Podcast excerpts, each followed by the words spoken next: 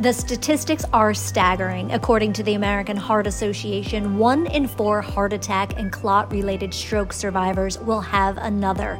But doctors say there are simple things we can do every day to help prevent it. The key is to manage your risk factors. After a heart attack or clot related stroke, it's important to manage things such as high blood pressure, high cholesterol, and diabetes by taking your recommended medications, quitting smoking, eating healthy food, and getting active.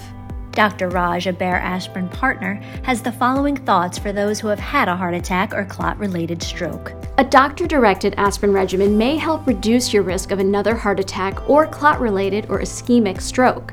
But aspirin is not appropriate for everyone, so be sure to talk to your doctor before you begin an aspirin regimen. And as a reminder, no one should start, stop, or modify an aspirin regimen without first speaking with their doctor.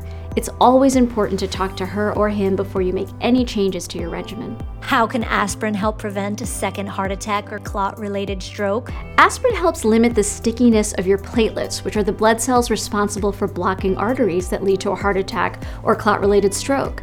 This helps prevent those harmful clots from forming and getting bigger and helps keep your blood flowing.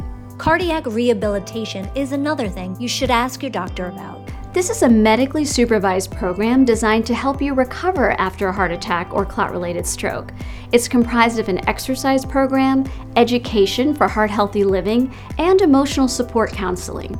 Now, you should have received a referral to cardiac rehab when you were discharged from the hospital, but if you didn't, make sure you ask your doctor to provide one.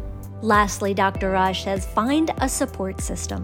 It's totally normal to feel scared, overwhelmed, or confused after a heart attack or clot related stroke. So, getting support from loved ones or from people who've also experienced a heart attack or clot related stroke can really help you cope. Bottom line, it's really all about making prevention your priority and talking to your doctor about what steps are right for you.